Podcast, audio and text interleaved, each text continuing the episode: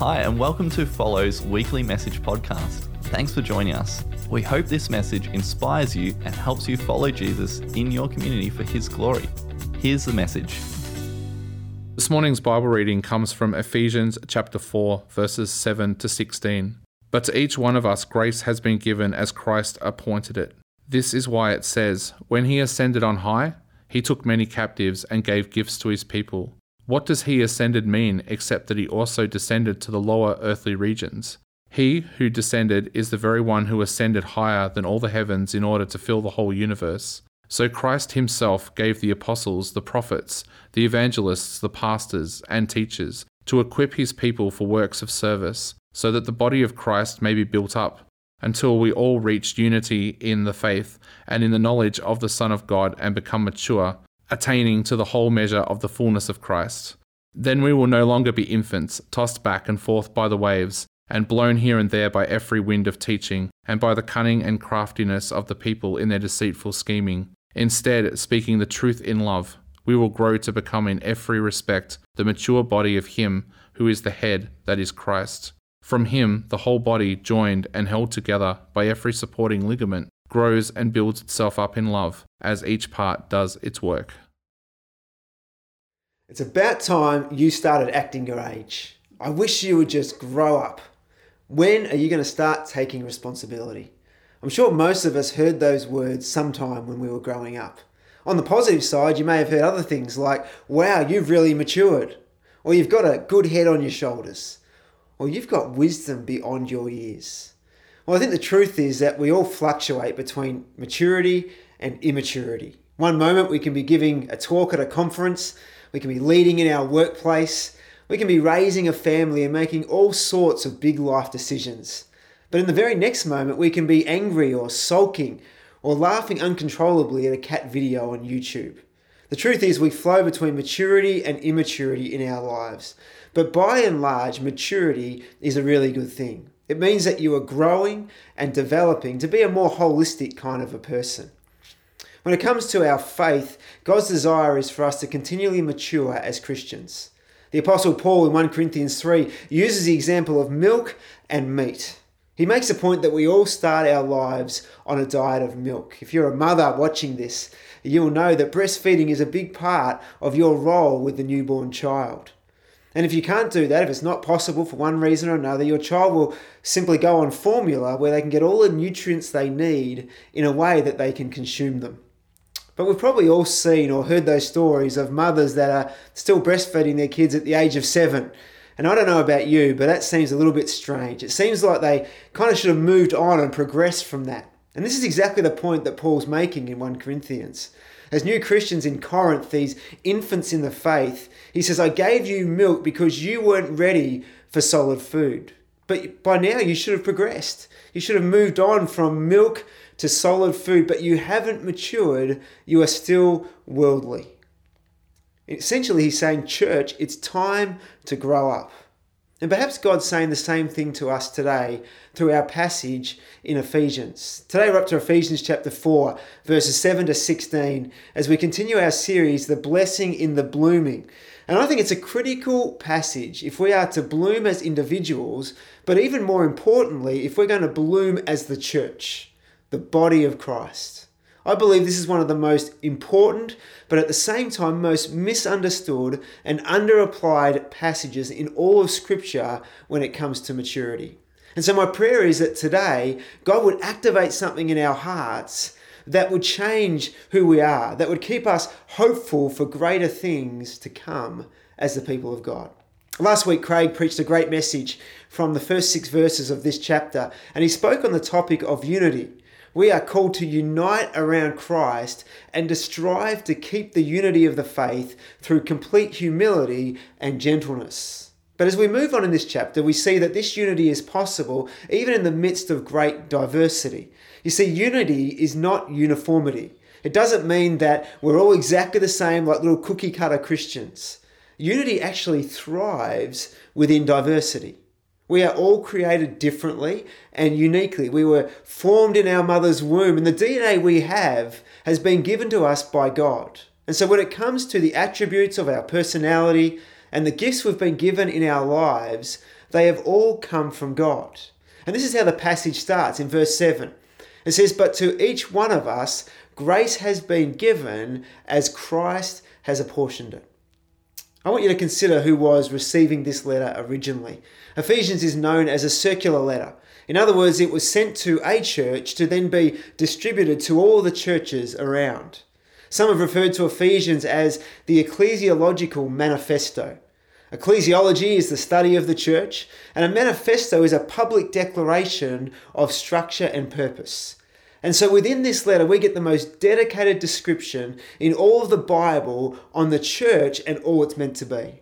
This was not a letter written for a church as much as it was a letter written for the church.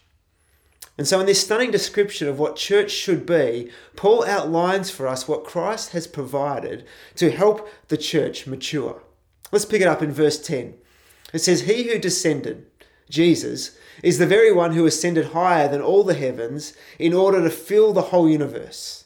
So Christ himself gave the apostles, the prophets, the evangelists, the pastors, and the teachers to equip his people for works of service so that the body of Christ may be built up until we all reach unity in the faith and in the knowledge of the Son of God and become mature, attaining to the whole measure of the fullness of Christ.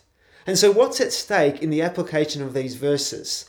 Well, there's some really important things. There's unity, there's maturity, there's equipping the saints for ministry, for service, and there's attaining the fullness or the whole measure of the fullness of Christ. And so, it would be fair to say it's huge. It's so important for us to understand this passage and to apply it in our lives and in the church. And so, what has Christ given us to help us attain all of this? Well, verse 11 tells us He's given us the apostles, the prophets, the evangelists, the pastors or the shepherds, and the teachers. You may have heard these gifts referred to as fivefold ministry, or in more recent times, it's been abbreviated as APEST apostle, prophet, evangelist, shepherd, and teacher. And so, if we're going to have maturity, if we're going to be united, if we're going to be equipped and experience the fullness of Christ, then we need each of these APEST gifts functioning in the church. And so, I, I wonder if you can see how huge this is for the church.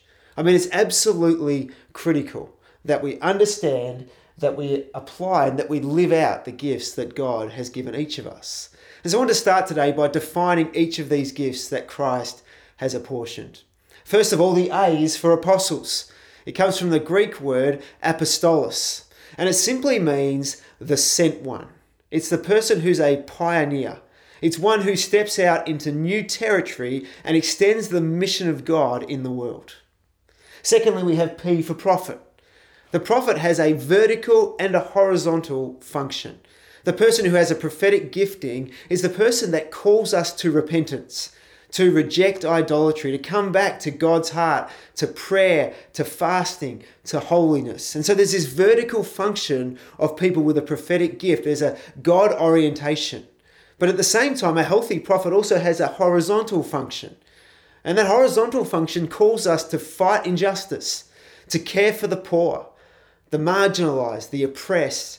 That the prophet Micah says that God wants us to act justly, to love mercy, and to walk humbly with our God. And so when the prophetic function is healthy, they have both the vertical and horizontal function happening. And so prophets are those who have been gifted to call us to a relationship with God and to a love for others. The E is for evangelists. Now, I wonder who you think of when you think of the word evangelist. I think most of us think of Billy Graham.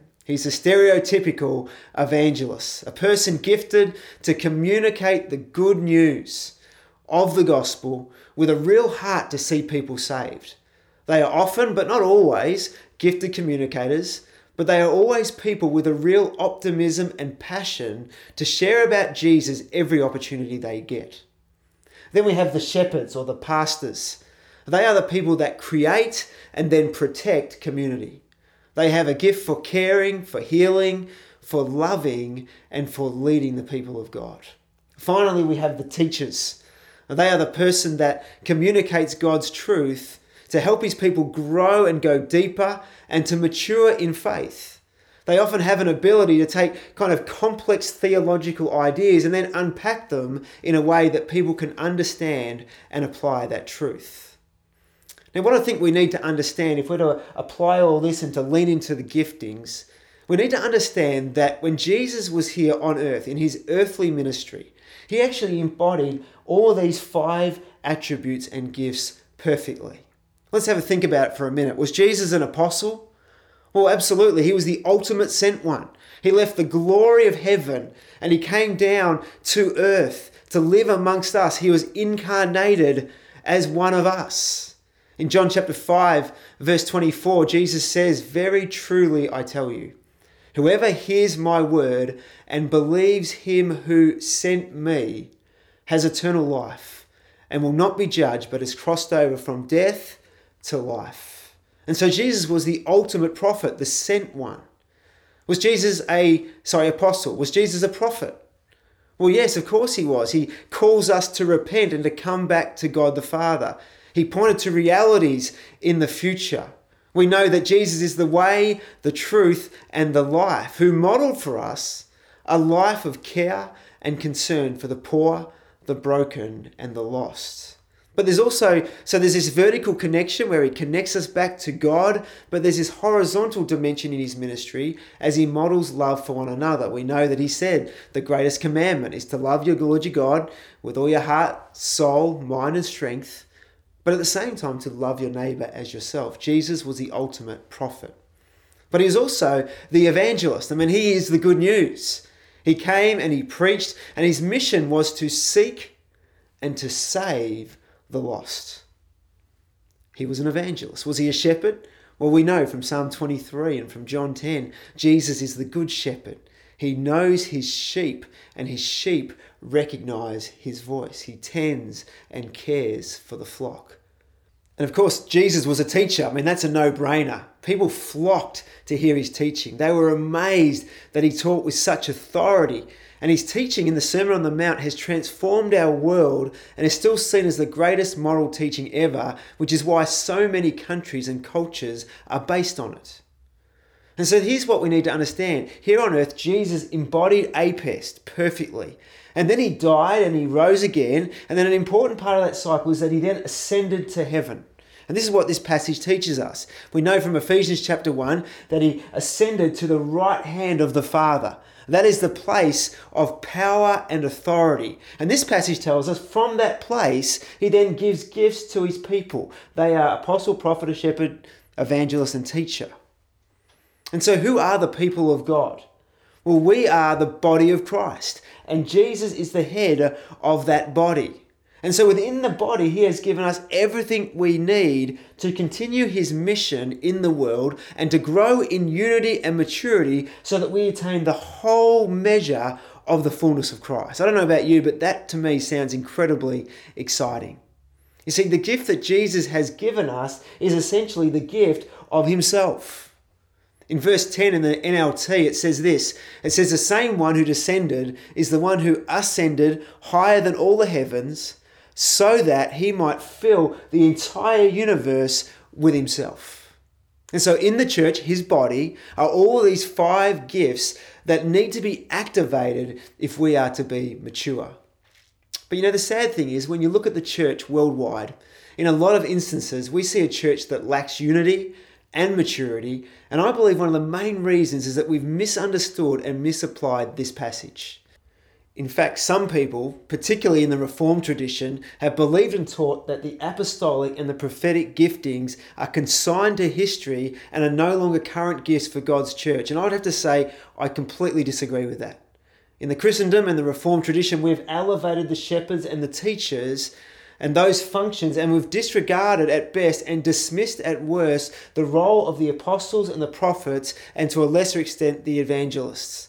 And so, Bible colleges and training facilities have focused on these two gifts as the ultimate expression of ministry. And for decades now, we've churned out shepherds and teachers and much less of the other three gifts. In fact, the majority of churches, I believe, in the last 50 to 100 years have been doctrine heavy and mission light. So, the sad thing today is that if I was to ask you to grab out your phone and to download an app on your phone today, 99% of you could do that immediately. But when it comes to activating the apps in the church, the apostles and the prophets, we often have no idea where to start. You see, we're trying to live out the mission of Jesus in all of its fullness with only two or at best three of the five gifts that we've been given. Now, I'm no mechanic. If you've got a car problem, you don't want me working on your car because it'll end up worse than it was before I started. But I know enough to know that if you've got a V8 engine and that car is running on, on three of the eight cylinders, it's going to be chugging and spluttering if it's working at all. And it's probably um, not going to be performing the way you want a V8 car to perform. And so it's going to need a tune up before it really reaches its capacity and it functions according to its purpose. And I think it's no different for the church. If the fivefold ministry we have been gifted is only functioning with two or three of those gifts, what it leads to is a, a, spluttering church, an immature and dysfunctional church that falls way short of the fullness of Christ. But even worse than that, we often end up as a divided church because we don't appreciate people with different giftings to us. And so we separate and we tend to surround ourselves with people just like us. And so the prophetic people will often get frustrated with the teachers because they just want to teach. But what about prayer and what about justice? And the teachers will often get frustrated with the evangelists because they don't go deep enough. It's always the gospel over and over and over again. And the shepherds will get frustrated with the apostles because they're always on about mission and new things, but what about caring for the sheep?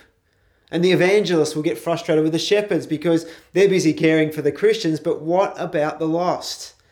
Now, to be completely honest, as a person that primarily has apostolic and teaching gifts, I've often struggled most with the prophetic types, the people that have that prophetic gift. And you might be one of those people that follow. And over time, you've, you've come to me and you've said things like, you know what, we need to pray more.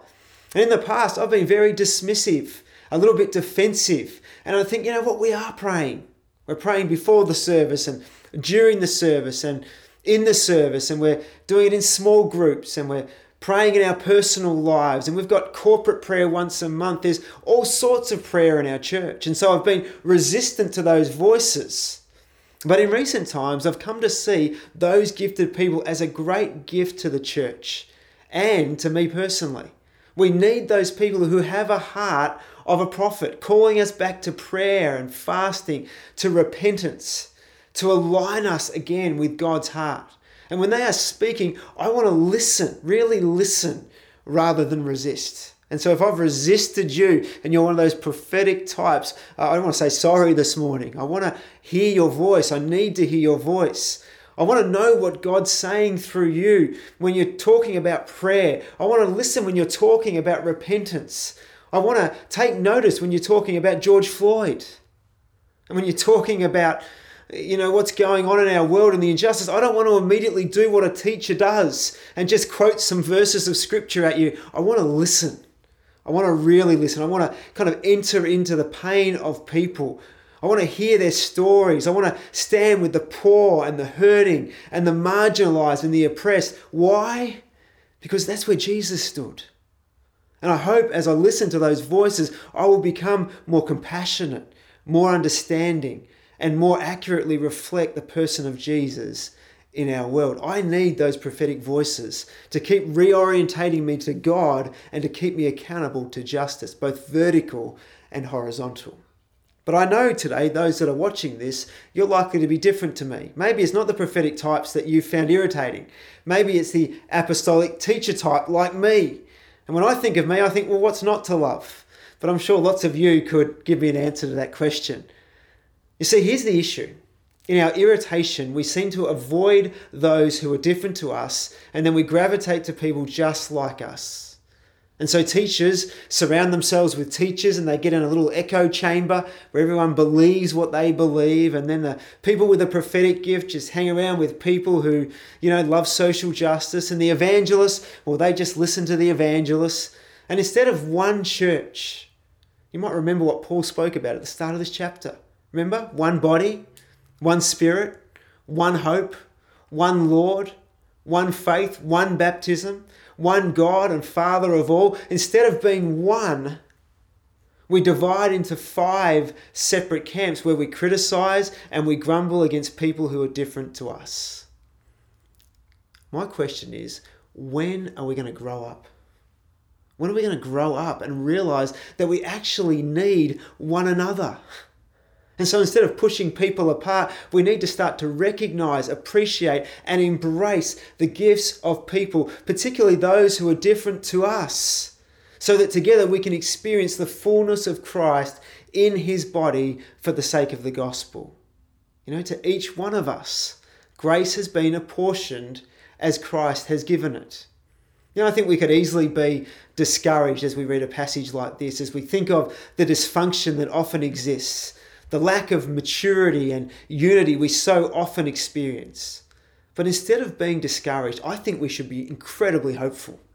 You know, what could happen if these gifts were activated in the church? What happened if we what would happen if we started to experience the fullness of Christ? I believe we could see an incredible move of God as each person discovers the unique gifting God has given them and placed in their life, and then start to understand how that gift can contribute to the wider body and help us to attain the fullness of Christ. If you want to discover how God has gifted you, you can go to a website that's been put together by Alan Hirsch. It's called 5Q Central. And on that website, you can click on the test tab and you can do an assessment to help you discover the way that God has gifted you. And so I'd encourage each one of us to do that. But I want to finish this message today just by applying and, and giving us three reasons why I think APEST is so important for us to live out. The first one is this that as we live this out, I think it will help us to learn to love one another more. Now, Jesus said, A new command I give you love one another, because by this the world will know that you are my disciples. Now, if you've got a misfunctioning functioning body, if one part suffers, we know from Scripture that all of the parts suffer. You know, a lot of churches are like that guy who goes to the gym and he does the bicep curls. You know, he stands in front of the mirror and he's doing the big weights and he watches over the weeks and months as the biceps become really, really big. But he all, all only ever works on the biceps. And so he can't wait for summer because he wants to get the singlet on and get the guns out. In fact, he wears a singlet all year round. But at the same time, he always wears tracksuit pants because he's got chicken legs. You know, the arms are really strong, but the rest of the body is weak. You know, a lot of churches are like that. We are predominantly teacher shepherd churches, but we're often weak in the other areas because, like I said before, we tend to gravitate to people just like us. And so you'll see a great teacher leading a church, and they'll often end up with an audience of people who love deep teaching, but at the same time, there may be very little mission. As we start to realize the unique contribution that we each make, and we start to surround ourselves not just with people like us, but with people who are different to us, as we really start to listen and learn from one another, I think we could come to a whole new appreciation of one another. And so instead of the hand kind of punching the foot and the foot kind of kicking the hand, which makes no sense at all because then we can't write and we're limping around, instead of doing that, we start to learn that each part is essential. If the body is going to work, we need every part to do their part within the body. And so we need to learn how to function together so that in the church we may attain the fullness of Christ. And so if we lean into APEST and start to discover our gifts, I think we'll learn to love one another more. Secondly, I think we'll increase the impact we have on the world. Now, if we could start to activate more deliberately all these gifts that often lie dormant in our churches, I think we could see radical transformation in our world. And it's important to remember at this point that the church is not just the four walls for one hour on a Sunday. We are the church everywhere we go.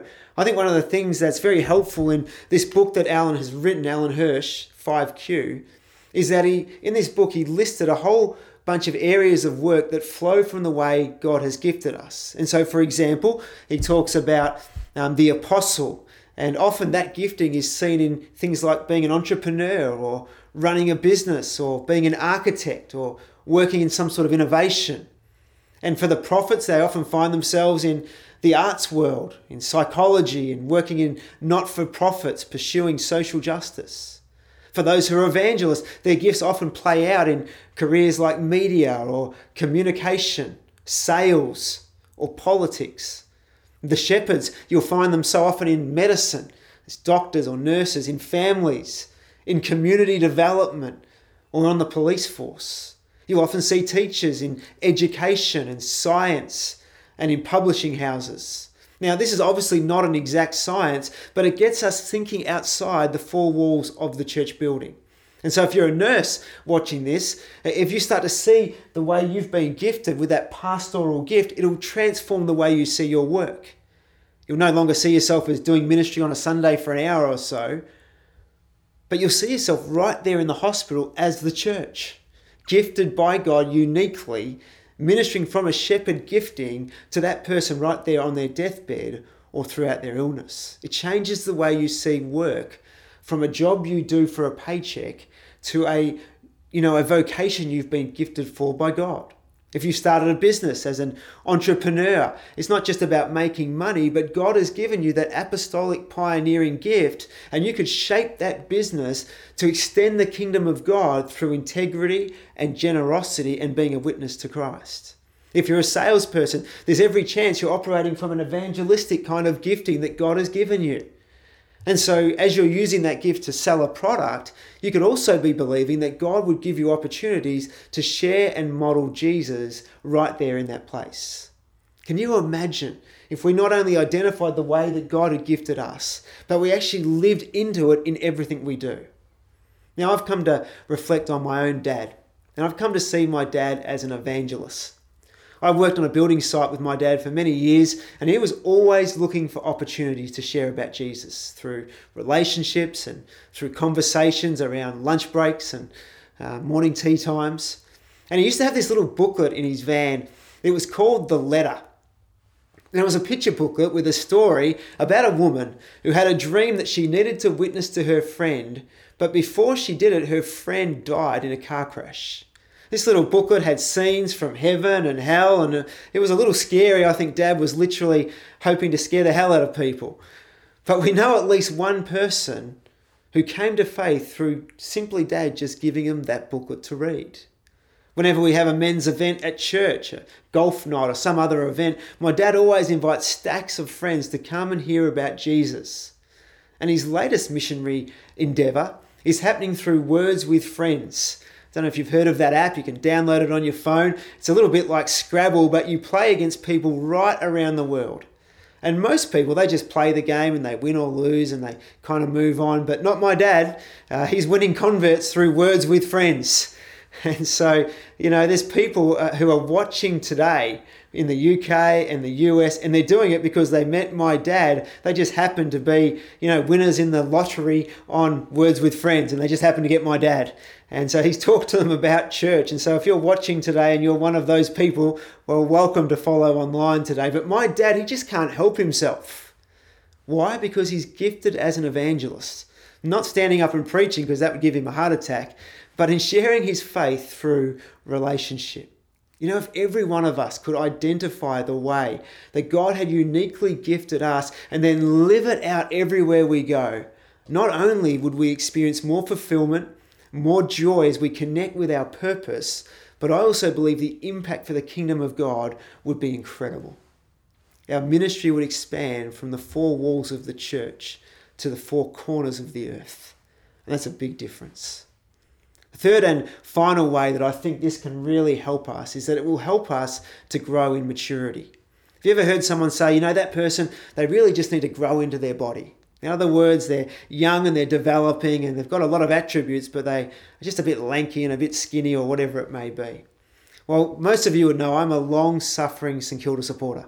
They have never won a premiership in my lifetime. Today is footy day at Follow Online, but they've never won a premiership in my life and they're unlikely to. They're just a bit of a rabble. But at the moment, St Kilda supporters are, really excited because we have a young kid called Max King. Max King has all the attributes to be a future champion. He's over 200 centimetres tall, uh, he can jump high, he's a great mark, he's a booming kick, and he has he, he's athletic and he's fast, and, and really he's got all the attributes. But the only thing is that he is as skinny as a beanpole. And so on all the forums on Facebook, the St Kilda supporters, they say, we can't wait for him to grow into his body and to mature because the impact he could have is significant. Jesus is wanting us to grow into our body. And I really think that APEST is a great way to measure that. And it's also a great way to critique ourselves as a church. Because if I'm completely honest, I think we're doing quite well, like most other churches, in the shepherd teacher functions, but we're not as strong in these other APE functions. And if I can just get a little bit direct, if we were going really well in the apostolic function, I think we would have planted another church by now. I think we would have sent more missionaries out locally and also overseas. If the prophetic function was stronger, I think we'd have more than five or six people at our prayer meetings. I think there would be a greater zeal to encounter Jesus' presence in worship. If the evangelistic functioning was really red hot and going really well, I think we'd be seeing more people saved, not just in our services, but in our families, in our workplaces, and in our friendship circles. And this is what fills me with excitement. You know, it's what stirs up hope. What if we could activate you in your giftings? What would it mean for us as a church? Well, I think it would mean greater unity. I think it would mean greater equipping.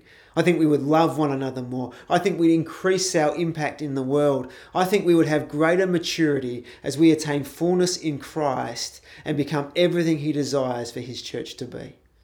As Paul concludes, then we will no longer be infants, tossed back and forth by the waves, and blown here and there by every wind of teaching and by the cunning and craftiness of people in their deceitful scheming. Instead, speaking the truth in love, we will grow to become in every respect the mature body of Him who is the head, that is Christ. From Him, the whole body, joined and held together by every supporting ligament, grows and builds itself up in love as each part does its work. What a wonderful vision. What a beautiful image of the church. For the body of Christ to function, I need you to play your part. You need me to play my part. And together we can see our community transformed by Christ through his body. I hope that excites you like it excites me. And I, I, hope and pray that we can press into this in the months to come, that we can pray into it and believe that God is going to activate stuff in each of us so that the full body of Christ would grow, mature, and have the impact that God wants it to have. Let's finish with prayer.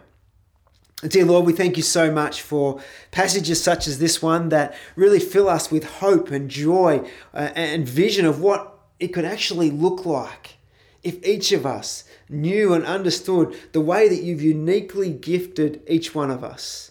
And that we would step out by faith into that gifting and that we would live as the church, whether it's the gathered people of God on a weekend or whether it's the scattered people of God throughout the week in our families, our workplaces, and our friendship circles. Lord, it fills us with hope, it fills us with excitement. And so, Lord, I pray that you give us great wisdom as we press into this, that we would see your name lifted high over the Officer region and beyond, that we would see great things happen in the name of Jesus for your glory. We pray this in Jesus' name. Amen. Thanks for tuning in to Follow Online. To stay updated, go to follow.church. As the people of God, let's stay connected and follow the words of Jesus to love one another.